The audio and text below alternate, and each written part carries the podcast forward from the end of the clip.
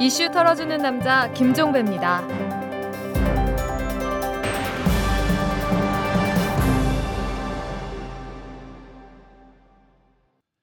5월 23일 수요일에 보내드리는 이탈남입니다.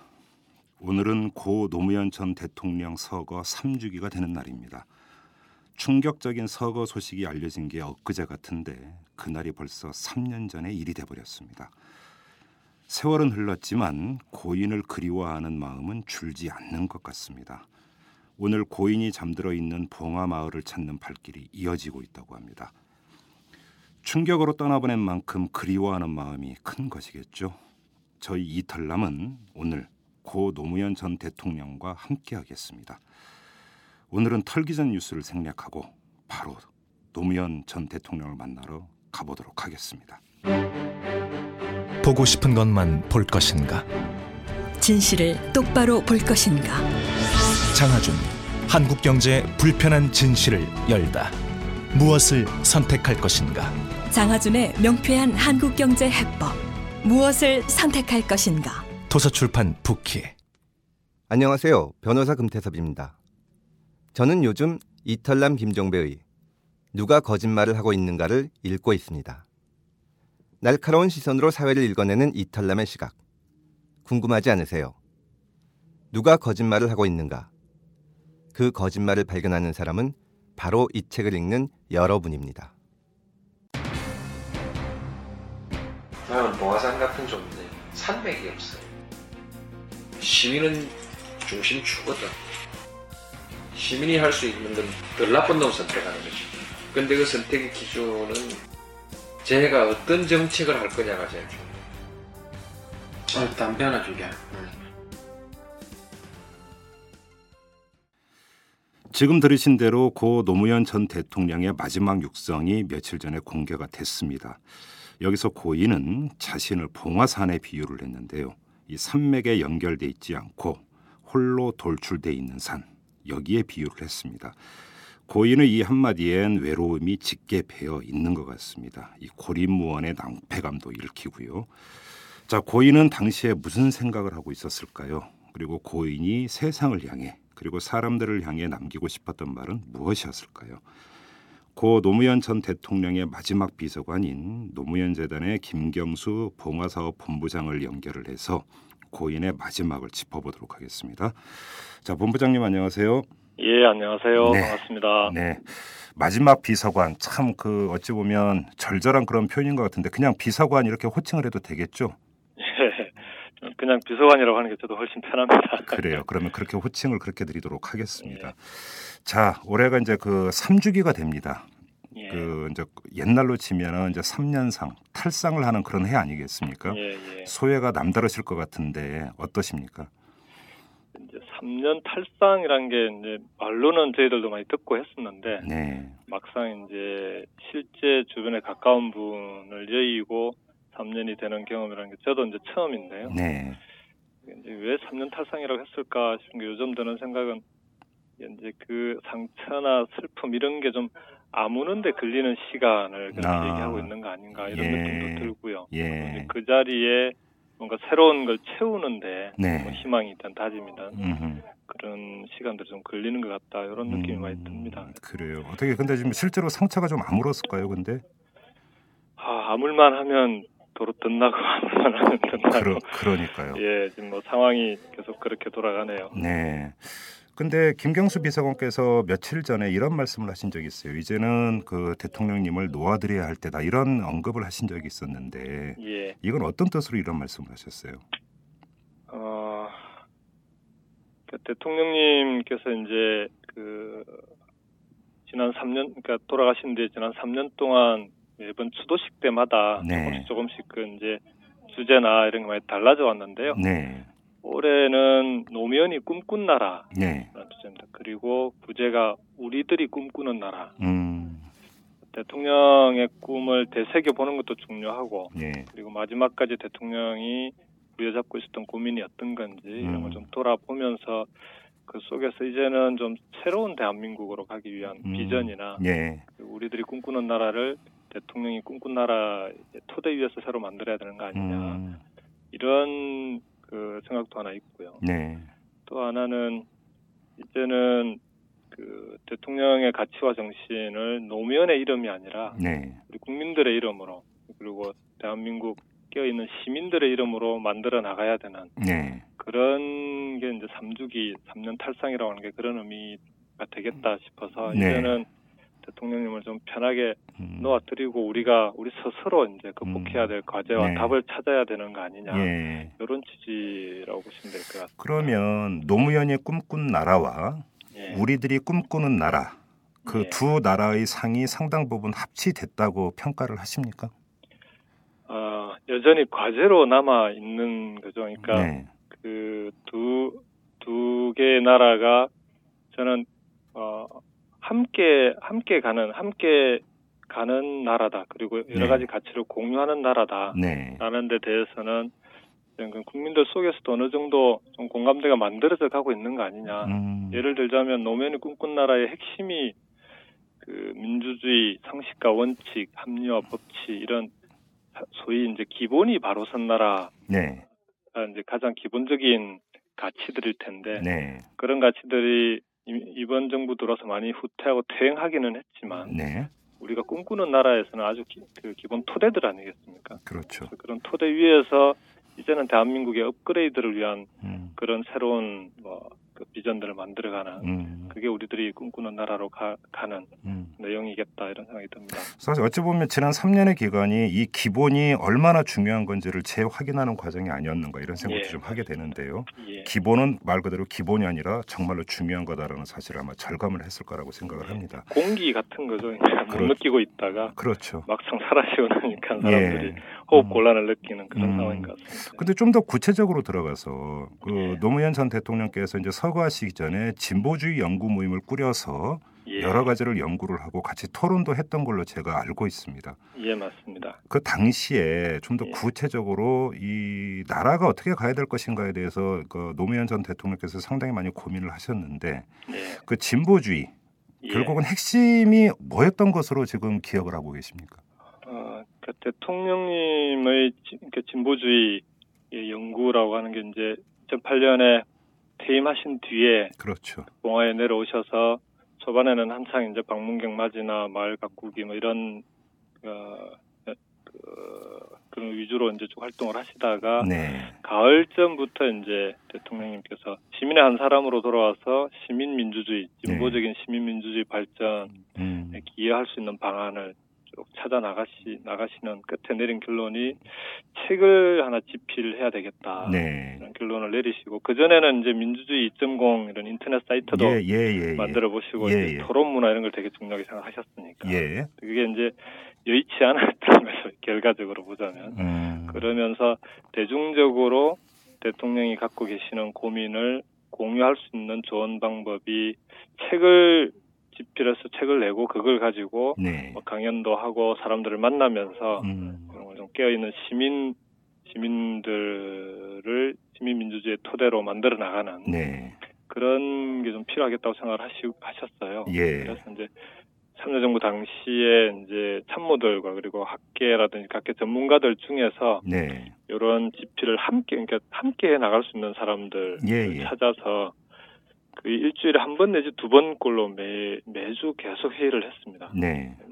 처음부터 주제를 뭘로 할지 이런 네. 것까지. 근데 대통령께서 처음에 참착하셨던 주제는 진보의 미래의 핵심은 국가와 정부의 역할이다. 그렇죠. 그러니까 예. 국가와 정부의 역할에 대한 견해 차이가 보수와 진보를 나누고 있는 거 아니냐. 예. 그리고 대통령께서 재임 중에 네. 좀 진보적인 정책을 마음껏 펼쳐보지 못했던 데 대한 아쉬움도 아주 항상 그 토로를 하셨던 분이신데 네. 그래서 그렇게 할 수밖에 없었던 게 결국 정책이라고 하는 것이 국민들이 요구하는 수준 이상 가기가 어렵 어려운 상황. 예. 그래서 어, 아무리 대통령이 진보적인 생각을 갖고 있, 다 하더라도 네. 사회적으로 용인되지 않는 정책을 펼쳐나가기는 어려웠던 거죠. 그래서 음. 그런 데 대한 아쉬움들을 이 소위 진보의 미래를 집필해 나가면서 네. 그 속에 그런 내용을 담아서 국민들과 소통하고 조금씩 그 소위 우리 진, 진보적인 의식이라고 할까요? 아니면 네. 민주주의 의식 이런 부분들을 국민들 속에서 음. 좀 이렇게 확산시켜 나가는 네. 그런 걸 좀 해보고 싶어 하셨던 것 같습니다. 그래요.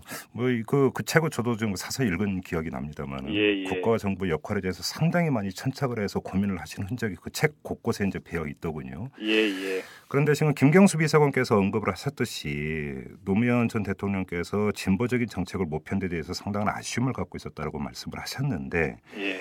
과거로 돌아가서 그 참여정부 시절에 노무현 대통령에 대해서 비판의 각을 세웠던 사람들은 이런 표현을 했습니다. 네. 좌회전 깜빡이를 넣어놓고 실제로는 우회전을 했다. 이런 식으로 평가를 많이 했었습니다. 예, 예. 그러면서 참여정부의 정책의 정체성이 도대체 뭐냐 이런 지적도 상당히 많았어요. 네. 근데 왜 제가 지금 이 시점에서 이런 질문을 드리냐면 네. 고 노무현 대통령에 대한 그 추모와 그다음에 노무현 정부에 대한 공과에 대한 평가 이거는 일정하게 이제 결이 다른 이야기이기 때문에 예, 예. 그런 점에서 본다면 그 어찌 보면 좀 아쉬운 게 그 참여정부에 대한 정책의 공과에 대한 평가가 좀 더 전면적으로 이루어져서 예. 거기서 노무현의 정신, 노무현의 가치라는 게 오히려 더 올곧게 설 수 있는데 이게 좀 상대적으로 소홀했던 게 아닌가라고 하는 이렇게 지적하는 사람들도 있거든요. 이 점은 어떻게 보세요?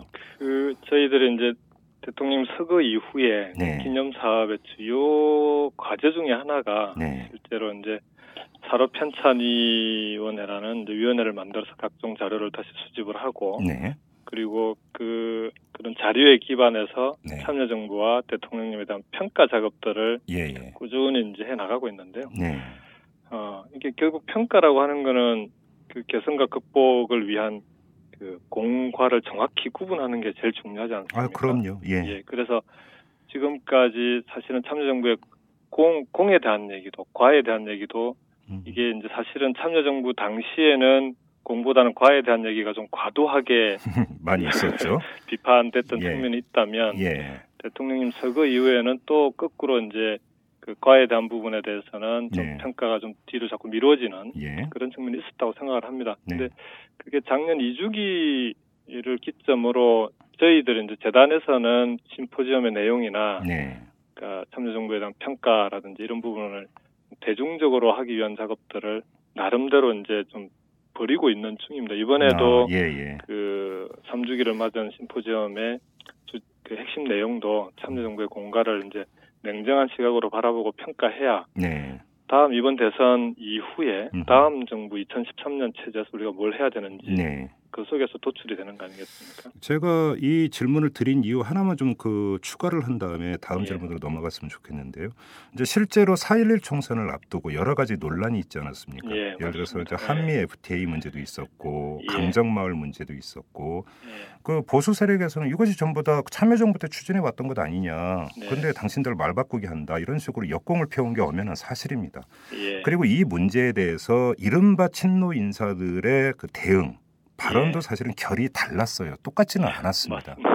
그런 점에서 볼 때 이게 좀 정리가 필요한 것이 아니냐. 정리를 예. 위해서는 선행 단계에서 오히려 더 전면적인 평가가 필요한 게 아니냐. 이 취지로 좀 여쭤보는 겁니다. 예.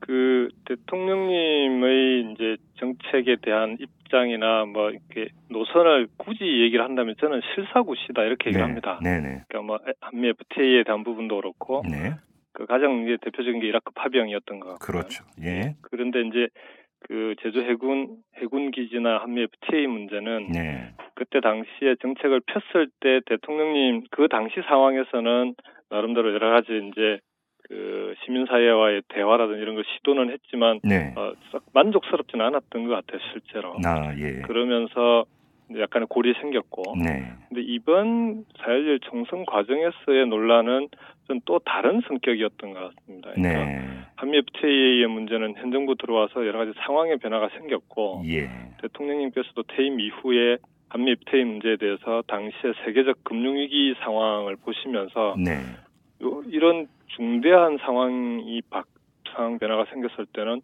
근본적으로 이 상황 변화로 인해서 생길 수 있는 문제가 뭐가 있는지를 네, 검토하고 재협상이 필요하다면 재협상을 해야 되는 거 아니냐. 네, 이런 그 생각을 갖고 계시고 그걸 공개까지 글로서 홈페이지에 공개도 하고 하셨던 거거든요. 네, 이제 그런 취지에서 본다면 현재 한미 FTA 문제에 대해서는 그 진보 진영에서 제기했던 여러 가지 문제들을 좀그 부분 현 시점에서 피- 검토가 필요한 부분들은 검토해서 재협상이 필요한 부분 재협상해 나가고 음흠. 그런 건 필요하다고 봅니다. 네. 다만 그게 이제 폐기냐 아니냐는 논란으로 가버린 게 네. 그게 오히려 이제 4.11 총선 과정에서는 약간 좀, 좀 실책이었던 거 아니냐 이런 느낌이 아, 들고요. 예, 예, 예. 그 국가 간의 조약이라고 하는 걸 국정을 책임지 책임져야 하는 정당에서 네. 폐기한다 만다 이렇게 얘기하는 건좀 음. 어찌 보면 무책임해 보일 수 있는 그런 생각이 예, 예, 있던 예. 것 같고요. 예. 제주 해군, 해군 기지 문제는 오히려 이제 그 절차상의 문제들이 좀더 음. 심각했던 건데 음. 어, 그러니까 그 절차의 문제 참여정부 당시에는 그 절차의 문제에 대해서 그 뭐 주민들의 동의까지 다 이루어진 걸로 저희들은 판단했었던 게 이제 와서 보니 그 부분에 결정적인 하자가 있었던 거잖아요. 예, 예. 그렇다면 지금부터라도 다시 주민 동의 절차라든지 주민들을 설득하고 함께 합의하는 과정을 통해서 추진하는 게 맞다. 시, 간의 문제를 떠나서 네. 그런 취지였던 건데 이런 부분들이 좀 선거 과정에서 과도하게 음. 정치화되고 정치적으로 음. 좀 이렇게 대립 전선이 그어지면서 음. 거꾸로 좀 역공을 당하는 네. 그런 문제들이 된것 같습니다. 그래요. 오늘 같은 날 너무 딱딱한 질문부터 드리는 것 같아서 저도 좀 그렇습니다만 예, 그요 딱딱한 질문은 요거 하나만 더 드리고 다음으로 예. 넘어가도록 하겠습니다. 노무현 정신 그리고 노무현 가치의 계승 또 예, 혁신도 물론 필요하겠죠. 예, 그런데 자 그러면 이 현상을 어떻게 이해할 것이냐? 다시 말해서 이른바 친노 인사들 내지 예. 참여 정부에 참여했던 인사들이 그 이후에 그 선택하고 걸어가고 있는 정치의 길이 다릅니다. 네, 그렇지 않습니까? 그러니까 통합진보당에 간 그런 분들도 네, 네. 계시고 또 예. 민주통합당 으로 가신 분들도 계시고 예, 그다음에 또 초예에 묻히신 분들도 계십니다. 근데 뭐 초예에 묻히신 분들이야 그렇다고 치고 예. 정치적 길을 걸어가는데 이렇게 지금 양갈래 길이 있습니다. 네. 이 현상은 어떻게 이해를 해야 될까요? 음, 저는 이제 친노라는 용어 자체가 일단은 좀 부적절하다고 생각을 합니다. 네. 그러니까 대통령 그 친노를 뭘 기준으로 그러면 친노냐 아니냐를 음. 가르냐 이런 문제가 있을 수 있거든요. 그렇죠. 근데 다만 대통령님의 가치와 정신에 동의하고 네. 그리고 대통령님과 대통령님의 그런 노선 정치적 노선을 음, 개성하고 극복 같이 함께 극복해 나가겠다라고 네. 하는 분들이라면 다 이제 친노 네네. 친노로 볼수 음. 있을 텐데 네. 문제는 이제 그 대통령님의 저- 가치와 정신을 개성하겠다는 사람들의 생각들이 모두가 다 획일적으로 동일하긴 동일한 동일한 생각을 갖고 정치를 한다라고 하는 좀 그건 불가능하다고 봅니다 기본적으로. 그건 전체주의죠, 사실은. 예, 보면. 그래서 오히려 스스로 자기가 바라본 대통령의 가치와 정신, 자기가 음. 해석한 대통령님 정신 이런 내용들을 가지고 정치적 선택은 개개인이 할 수밖에 없는데 네. 그 정치적인 선택과 정치 활동을 해 나가는 과정에서 네. 대통령께서 끝까지 가장 중요하게 생각하셨던 원칙과 상식 네. 그런 그런 기본적인 그 가치들을 음, 견지해 나가느냐 하는 네. 것으로 그 사람들을 평가하는 게 맞다라고 보고요. 예, 정치적 선택과 그리고 그 사람들이 걸어가는 정치적 길에 대해서는 네. 결국은 그 스스로가 스스로의 선택에 대해서 나중에 결과로서 스스로 음. 책임져 나갈 수밖에 없는 거 아니냐 네. 그렇게 생각합니다. 알겠습니다. 뭐 네. 이 딱딱한 이야기는 이 정도로 하는 걸로 하고요. 다시 3년 전 그날로 좀 돌아갔으면 좋겠는데 뭐꼭 예. 그날을 의미하는 건 아니겠죠. 그 언저리쯤이 될 것 같은데 예, 노무현 전 대통령께서 많이 외로우셨던 것 같다라는 느낌을 참 강하게 받습니다. 예, 예. 김경수 비서관께서 바로 지금 거리에서 보좌를 하셨던 분인데 그렇게 힘들고 외로우셨던 건가요?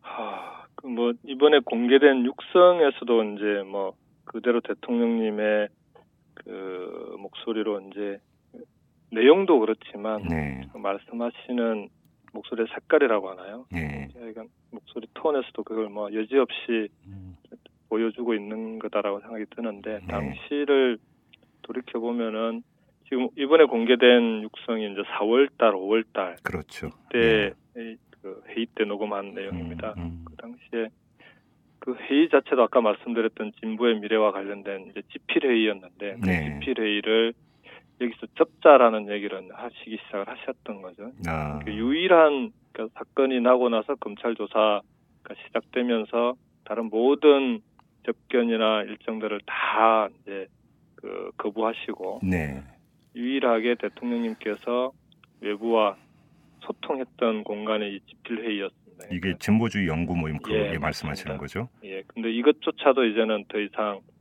지탱해 나가기가 어려운 상황이 된 거죠. 그러면 이때 이걸 잡자라고 말, 그러니까 그 노무현 전 대통령께서 말씀을 하셨을 때 예, 이미 심정적으로는 상당한 결심을 하고 있었다 이렇게 지금 추측을 하시는 겁니까?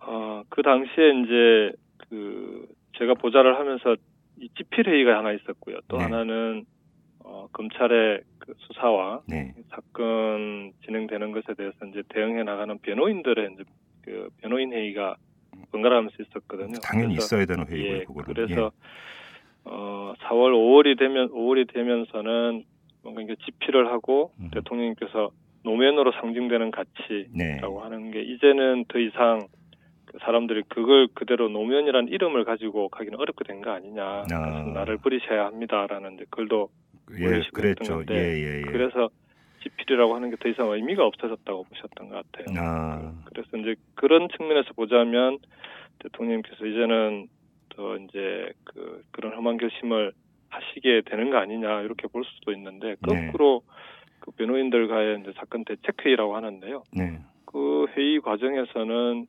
이게 이제 사건의 본질이 그런 거 아닙니까? 어쨌든 대통령께서 주변 가족들에 대한 관리에 있어서 불철저했고 네. 뭐그 부분에 문제가 있었다는 걸 인정하시고 거기에 대해서 사과를 하셨는데 네. 검찰은 그 대통령님의 문제로 몰아갔던 거잖아요. 그렇죠. 그 예. 증거나 이런 것도 명, 명확하지 않고 유일하게 그 피고인 구속돼 있는 피고인의 진술만 가지고 이제 그렇게 몰아갔던 예, 건데 예, 그 예. 부분에 대해서는 사건 자체의 진실과 사실, 사실 은 대통령께서 누구보다 스스로 잘 알고 계시기 때문에 네. 대단히 자신 있어 하셨습니다. 이건 어, 어, 재판이 진행되고 네. 그리고 이 검찰에서 내놓는 증거라고 하는 게 사실에 기초하고 있지 않기 때문에 네. 사실이 가장 그 그큰큰 힘을 갖고 있다. 음, 그래서 진행 과정에서 그 부분에 대해서는 얼마든지 대응이 되고 그 음. 밝혀져 나갈 거다. 음. 그래서 재판에 대해서는 어 이건 진행이 되면은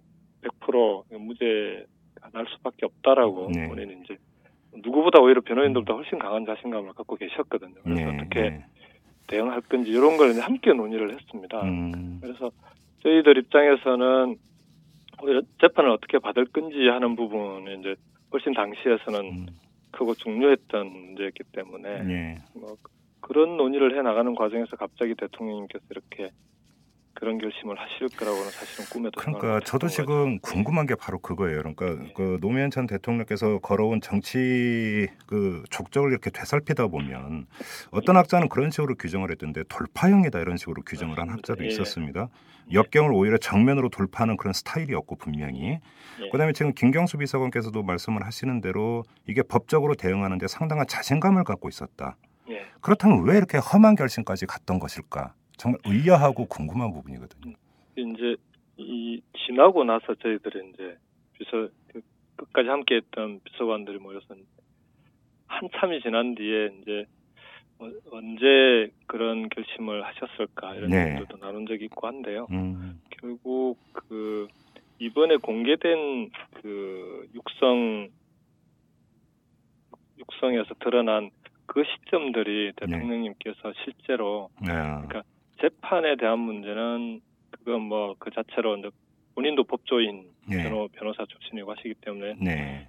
그 자신감을 갖고 있었지만 오히려 대통령 노무현에게 더 중요했던 건 그런 뭐 재판에서의 승부라 승패라기보다는 어, 노무현이라는 이름으로 이제 상징됐던 여러 가지 가치가 있었고 그걸 네. 부여잡고 있는 많은 사람들이 있는데 음, 음. 그 사람들까지도 이제는 본인의 실책으로 인해서 또는 네. 이제 주변의 실수로 인해서 네.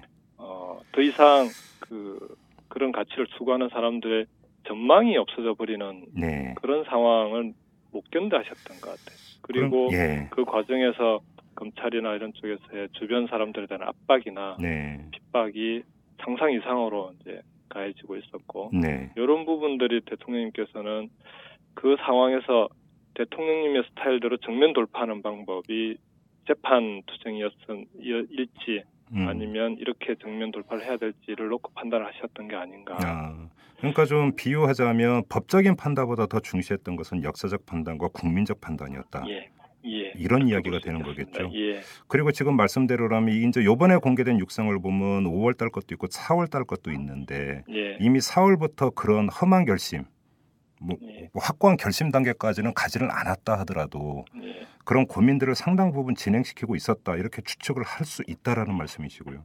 우선은 이제 본인 본인으로부터 이제 그런 어, 나를 버리고 새로운 성체를 구축해야 된다라고 예, 말씀하셨던 예, 게 예, 예. 이제 그 그걸 이제 좀 희망하셨던 것 같아요. 이제는 아. 자기와 분리되는 예. 그런 정치적 상황들이 좀 있었어야 된다라고 보는데 이게 이제 5월까지 계속 그 4월 30일 검찰 조사 이후에도 길어지고 네. 그 다음에 실제로 뭐그 기소 여부를 한 달 가까이 또 계속 끌었던 거 아닙니까 검찰이 네네, 네네. 그 과정에서 인격적인 모욕이라든지 어, 이 전혀 그 사건과 직접적으로 연관이 없는 문제들을 가지고 네. 또뭐 여론 재판을 해대고 하는 상황에서 네. 여기에 이제 좀 길어지면서 그런 좀 정치적인 활로 음흠. 그 불, 자기와 분리되면서 지금까지 함께 가치를 공유했던 사람들의 정치적 활로를 여는 것 자체도 어려워지는 상황 이런 네. 음. 부분들이 5월이 5월 5월이 되면서는 이제 그런 게 대통령께는 큰 압박이었던 것 같아요. 그래요. 그리고 지금도 잊지를 못하는 게 노무현 대통령께서 남기신 유서입니다. 그런데 이 유서를 보고 한 심리학자가 이런 식으로 얘기하는 걸 제가 들은 적이 있었는데 놀랐다. 예. 그러니까 보통의 사람들은 험한 결심을 한다 하더라도 마지막에는 주저하게 되어 있는 것이 인지상정이다. 예. 그래서 사실은 어찌 보면 요소가 구구절절 가는 경우가 참 많은데 전혀 그렇지가 않다. 그런 이제 그 식으로 분석, 분석이라는 표현은 그렇게 적합한 것 같지는 않고 예. 그걸 접하고 이렇게 이야기하는 한 심리학자의 얘기를 제가 들은 바가 있었는데 예. 그렇게 확고부동했고 정말로 다른 여지가 없었던 건지 물론 다 지난 이야기이긴 합니다만은 그런 생각이 들기 때문에 한번 여쭤보는 겁니다. 저희들도 뭐 가끔 대통령님께서 그런 결심을 하신 게 서운하기도 하고 야속하기도 하고 그런 생각이 들 때가 가끔 있습니다. 예, 오히려 끝까지 버텨 주셨으면 예, 하는 뭐 그런 생각이 들 때가 있는데 그래서 그럴 때 대통령님 본인보다도 주변 사람들이 너무 힘들어하는 걸 대통령께서 그게 더 견디기가 어려웠던 것 같고요. 지금 네. 이제 결과적으로 보자면 음, 뭐 유서에 대한 얘기를 하셨는데 그 문성건 전 대표의 경우에는 대통령님께서 이제 그 공개된 자료 영상 자료를 보면은 그날 새벽에 이제 사절을 나가시면서 골목 골목에서 그 사절을 지키고 있는 정경에게 깍듯하게 인사를 받아주고 예, 예, 나가시면서 또 골목에 나 있는 잡초를 네, 네, 뜯고 예, 가시다 만난 마을 주민과 그 뭐 평소와 다름없이 인사를 나누고 음흠, 예, 그런 부분에 대해서 도저히 이해가 되지 않는다 않았다고 자기가 네, 아, 당장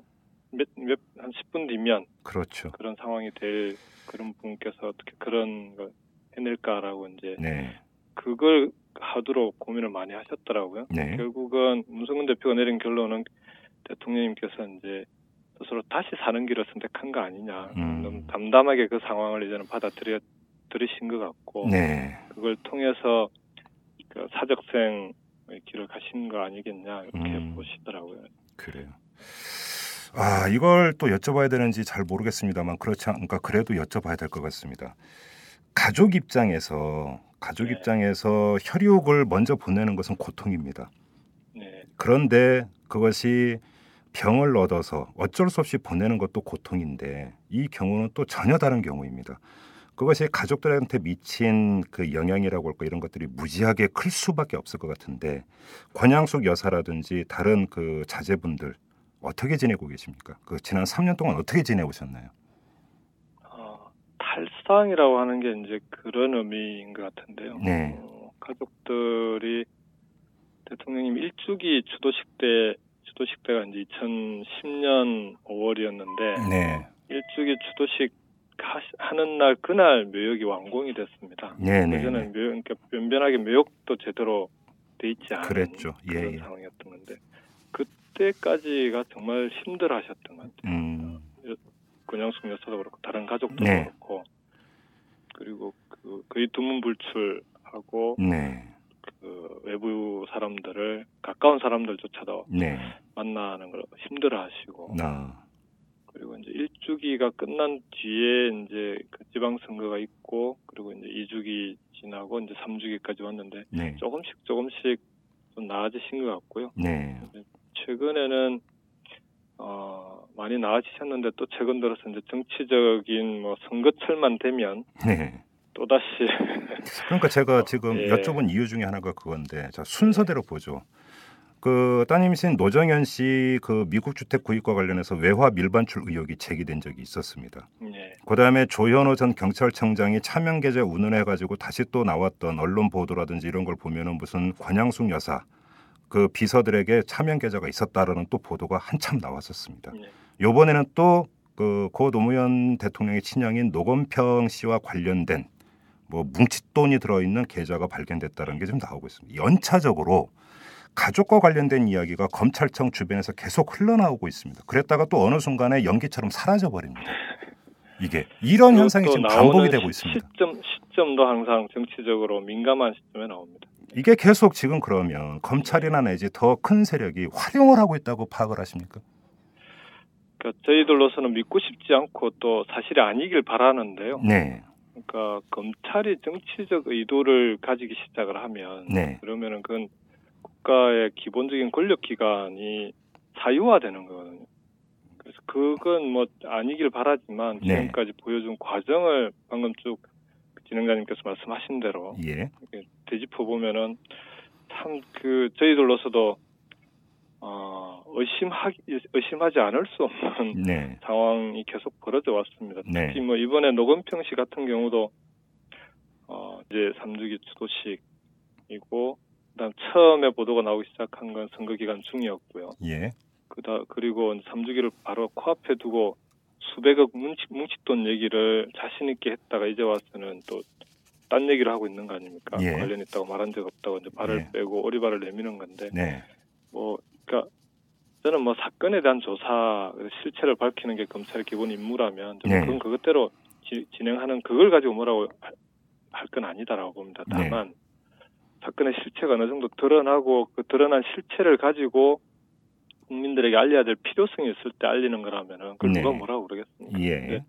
지금은 전혀 그런 실체에 대한 조사도 되기 전에 언론에 먼저 흘리기부터 하고 있는 상황이라 예, 예. 저희들로서는 이게 이제 검찰이 검찰이 자체적으로 이렇게 하는 건지 아니면 아니면 그 뒤에 보이지 않는 손이 정말 있는 건지 네, 이건 뭐 역사가 나중에 음. 언젠가는 밝혀지지 않겠느냐 음. 역사 역사가 진행 예. 진행되면 그러니까 만에 하나라도 제기됐던 의혹이나 흘러나오고 있는 이야기들 중에서 일말이라도 사실이 있다면 그것은 그에 합당한 그 책임을 져야 되는 것이죠. 예, 근데 문제는 그게 아닐 경우에 예. 그게 아닐 경우에는 고인의 유족들에게 지금 그러니까 2중 3중에 2차 3차의 피해를 입히는 거 아니겠습니까? 바로 그것 때문에 여쭤보는 건데. 지- 정현 씨의 경우에는 특히나 더 심했던 게 당시에 그 의혹 제기가 됐던 시기가 네. 어, 정현 씨가 이제 셋째를 가지고 출산을 하기 그렇죠. 열흘 전이었습니다. 예, 예, 예. 그러니까 인간적으로도 그건 좀 검도를 넘어서는 네. 일이었던 것 같고요. 그리고 예. 그 뒤에 지금은 또 쑥 들어가서 아무런 얘기가 없는 상황입니다. 음. 그나저나 어떻게 노정현 씨는 그 출산은 예, 예. 순산하셨고요. 예. 어. 다행히 순산을 했다고 합니다. 예, 다행이네요. 아, 자, 예. 다시 이제 카테고리를 바꾸겠습니다. 네. 노무현 전 대통령께서는 여러분은 저를 버리셔야 합니다라고 글을 올린 적이 있었습니다. 예. 근데 시민들은 노무현 전 대통령을 아직도 버리지를 않고 있습니다. 그 이유가 어디에 있다고 보십니까? 대통령님께서 저를 버리셔야 합니다라고 글을 올리셨을 때도 그 글의 주요한 내용은 이상도 노무현은 여러분이 추구하는 가치의 상징이 될 수가 없습니다. 이런 네. 취지였습니다. 네. 그래서 근데 대통령님께서 서거하시면서 네, 그다 안고 가신 거죠. 네, 그러니까 상징이 될 수가 없는 이유들을 다 안고 가시면서 네, 이제는 다시 그 노무현이란 이름으로 상징되는 가치들이 음, 어, 시민들에게 노무현과 함께 다시 그 가치가 받아들, 받아들여진 진 것이라고 봐야 될 것 같고요. 네, 그러면서 여전히 저는 뭐 노무현 대통령 개인에 대한 그런 뭐그 시민들 시민들의 어, 개인에 대한 선호의 문제가 아니라 네, 노무현 대통령이 추구했던 가치와 정신에 대해서 네. 그리고 그러한 가치와 정신이 지금 현, 현 현실에서 아직도 실현되지 못하고 있다는 예, 그런 그 때문에 지금 오히려 과거에 비해서 더 절, 절실하게 음. 사람들한테 좀 다가가고 있는 거 아니겠나 그렇게 생각합니다. 그래요.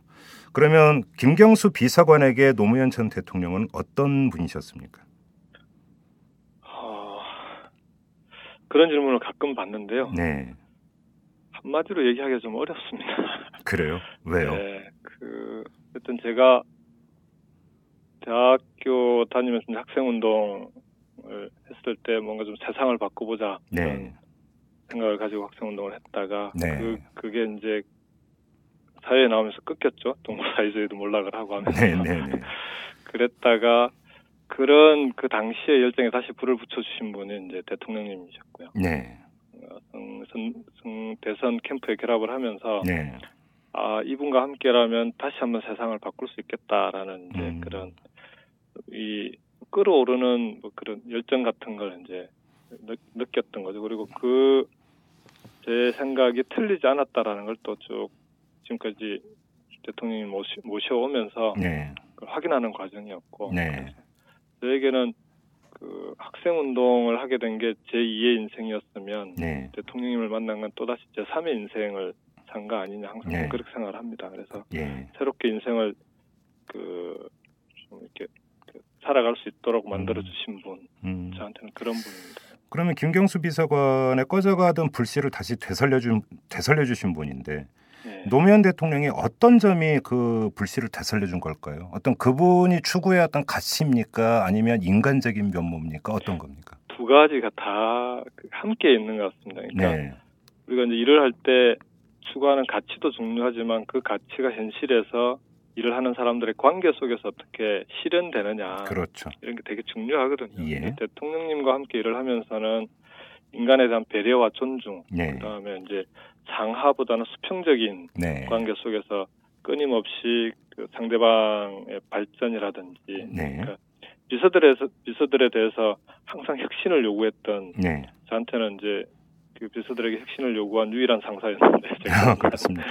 뭐 컴퓨터든 이게 네. 이 뭔가 새, 새로운 시대 조류를 누구보다 먼저 받아들이고 네, 비서들에게 그걸 그 빨리 습득할 것을 그리고 그 혁- 그렇게 해서 혁신할 것을 예, 요구하고 다그치신 분입니다. 예, 그래서 그런 수평적인 관계 속에서 이제 동지 동지적 관계로 일을 할 수 있었다라는 그런 관계가 하나 있고요. 네, 그 속에서 함께 그러니까 같은 곳을 바라보고 네. 걸어갈 수 있다라는 그 음. 가치 같은 가치를 공유했다라는 두 가지가 함께 있었던 거죠. 그래요. 그런데 그랬던 분이 떠나셨습니다. 네. 야속하지 않으셨습니까? 아,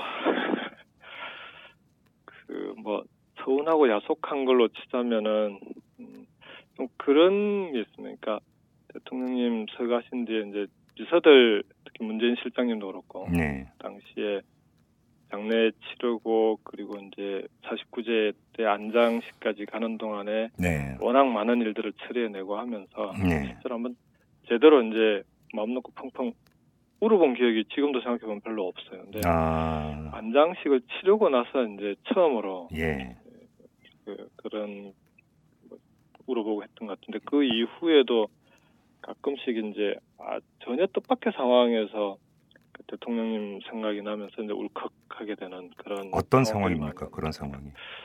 어, 그러니까 그 동화에 이제 찾아오시는 방문객 방문객 맞이를 하는데 방문객이 뭐 그렇게 뭐 절절하게 얘기하시지도 않는데 네, 대통령님과 관련된 얘기를 그 뭐 이렇게 들려주시는데 갑자기 이제 울컥 그 얘기를 들으면서 갑자기 울컥하게 되는 그러니까 어, 특별하게 뭐 이유가 있어서 그런 건 아니고요. 예, 그런 식의 좀 상황들이 음, 자주 생기더라고요. 근데 그게 이제 지금은 좀 많이 나아지기는 했는데 예. 그런 경험들 한 번씩 있고 나면은 뭐 많이 야속하죠.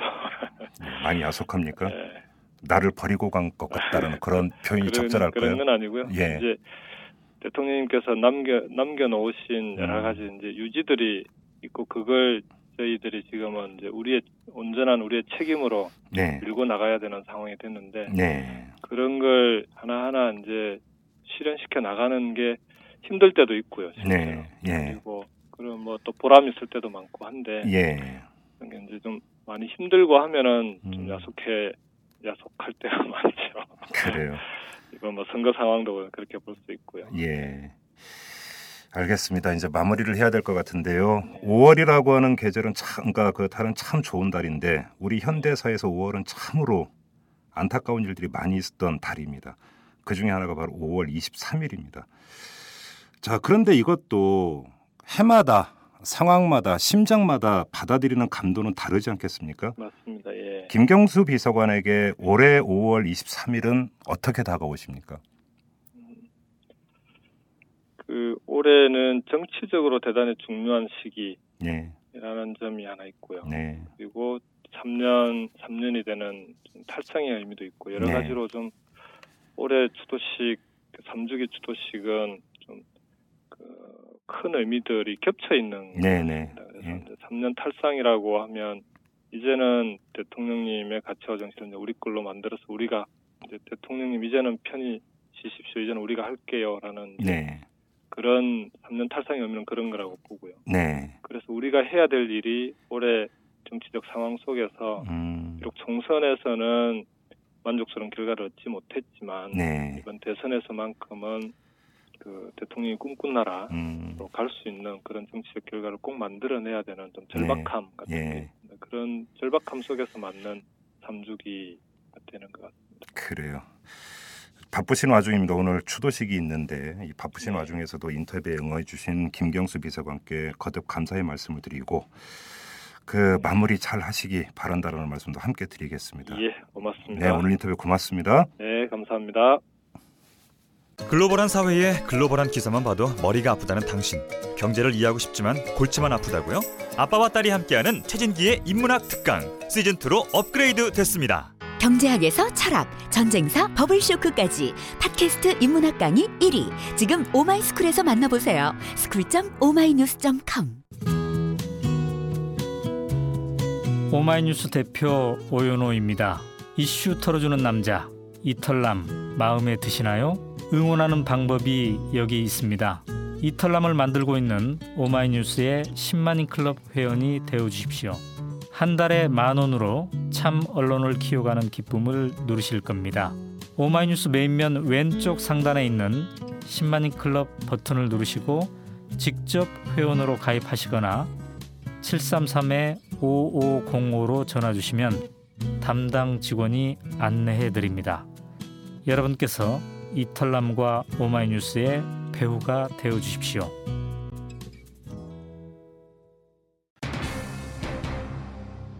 고 노무현 전 대통령은 영면에 들어야 합니다. 고인을 놓아드려야 하는 것이죠. 그러기 위한 방법은 하나밖에 없습니다. 김경수 비서관이 말한 대로 노무현이 꿈꾼 나라 그리고 우리들이 꿈꾸는 나라가 합치돼야 하는 것이죠. 그래서 묻겠습니다. 여러분, 여러분이 꿈꾸는 나라는 어떤 나라입니까? 그 나라가 어디쯤 와 있다고 여기십니까? 이런 질문을 드리면서 오늘 방송을 마무리하도록 하겠습니다. 지금까지 이탈남 김종배였습니다.